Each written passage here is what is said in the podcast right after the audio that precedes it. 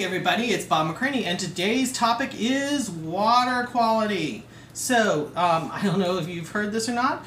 I live near a city called Plano, Texas, and the water quality has been called into question. Uh, the, the water in, in Plano smells like chlorine extensively. Let's talk about water treatment in our area. Water is the basis of all of our communities, and we don't even think about it. We think all the land, we think all the highways. Water is the basis of our community. If we don't have the water, we can't build here.